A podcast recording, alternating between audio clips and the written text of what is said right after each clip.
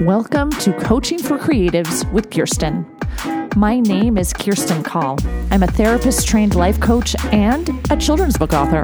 Together, we'll get the drama out of our lives and onto the page. Let's get started. You are listening to episode 18 Perspective. Last Sunday, I found myself in a peculiar position. My husband had been cleaning up after a baptism at the church and had thrown away someone's cookie cutters. Admittedly, they looked like they could be spacers or something else entirely disposable, but they were not. And when the owner of the cookie cutters asked about their whereabouts, Daniel realized he just must have thrown them away. By some unfortunate luck on my part, he forgot about this entirely until later, when he was conveniently at home and I was conveniently at church. He also politely texted me and asked if I would dig in the dumpster to retrieve the trash bag where he knew he would find the cookie cutters. Dumpster diving. I thought I'd never experience it, especially in high heeled sandals and a dress. I walked to the dumpster, my head held high, hoping no one would see me. I actually had to climb the side of the dumpster, balance precariously with one high heeled sandal, and lower my entire upper body into the dumpster. The bag I was looking for was small and at the very bottom. An unpleasant smell accosted me as I realized I would have to balance on my waist in order to reach the bag. I imagined myself slipping and falling, which only made me more determined to keep my balance. With a wiggle and a hop, I caught hold of the bag and pulled myself out of the dumpster. I held it away from me, practically ran to my car, furtively looking around to see if anyone had witnessed my trash stealing shenanigans. Phew.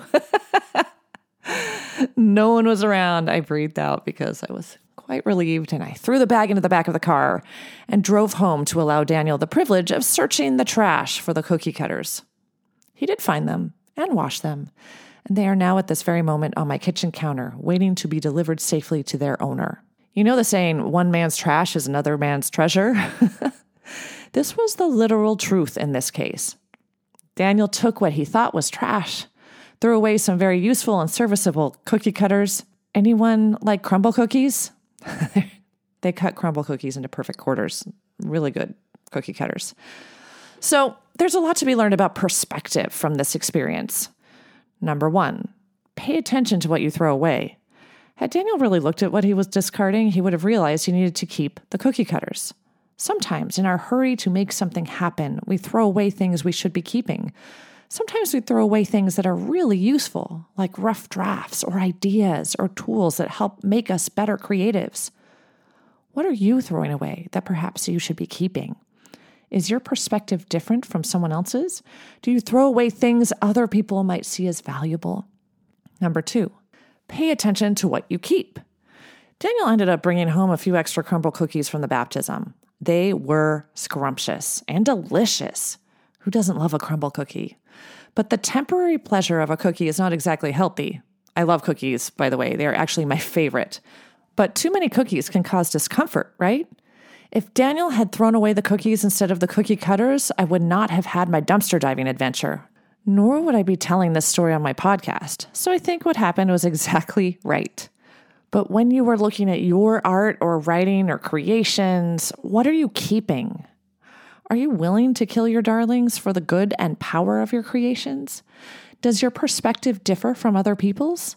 What helps you know you should keep a certain word or turn of phrase in your books?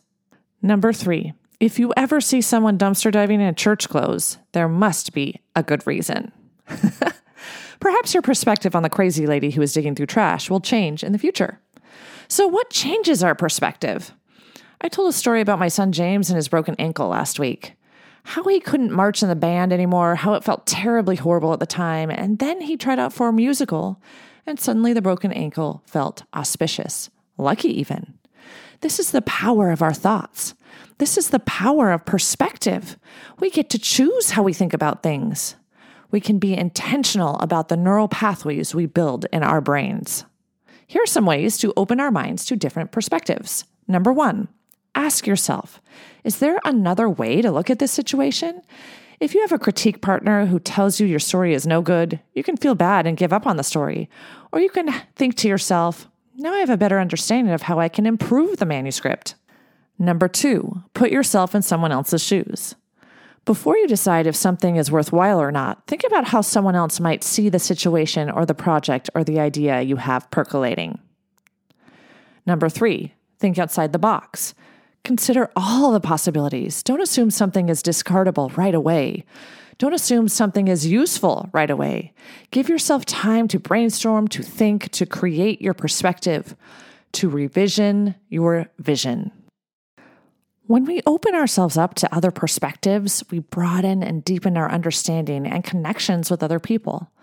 We allow diversity of thought and feelings to infuse our creativity. We become more, more inclusive, more loving, more creative. So, as you go about creating, give yourself space to feel more than one way about something. Allow yourself to find more than one right way to think and do things. Give yourself permission to rethink your perspective. I guarantee your perspective will surprise you. Until next time, keep smiling. If you like what you've heard, check out my Get Yourself Unstuck program. Go to kirsticall.com. That's K I R S T I N E C A L L.com and schedule a free consultation today. Coaching for Creatives is produced by Kirsti Call, music and audio engineering by James Call.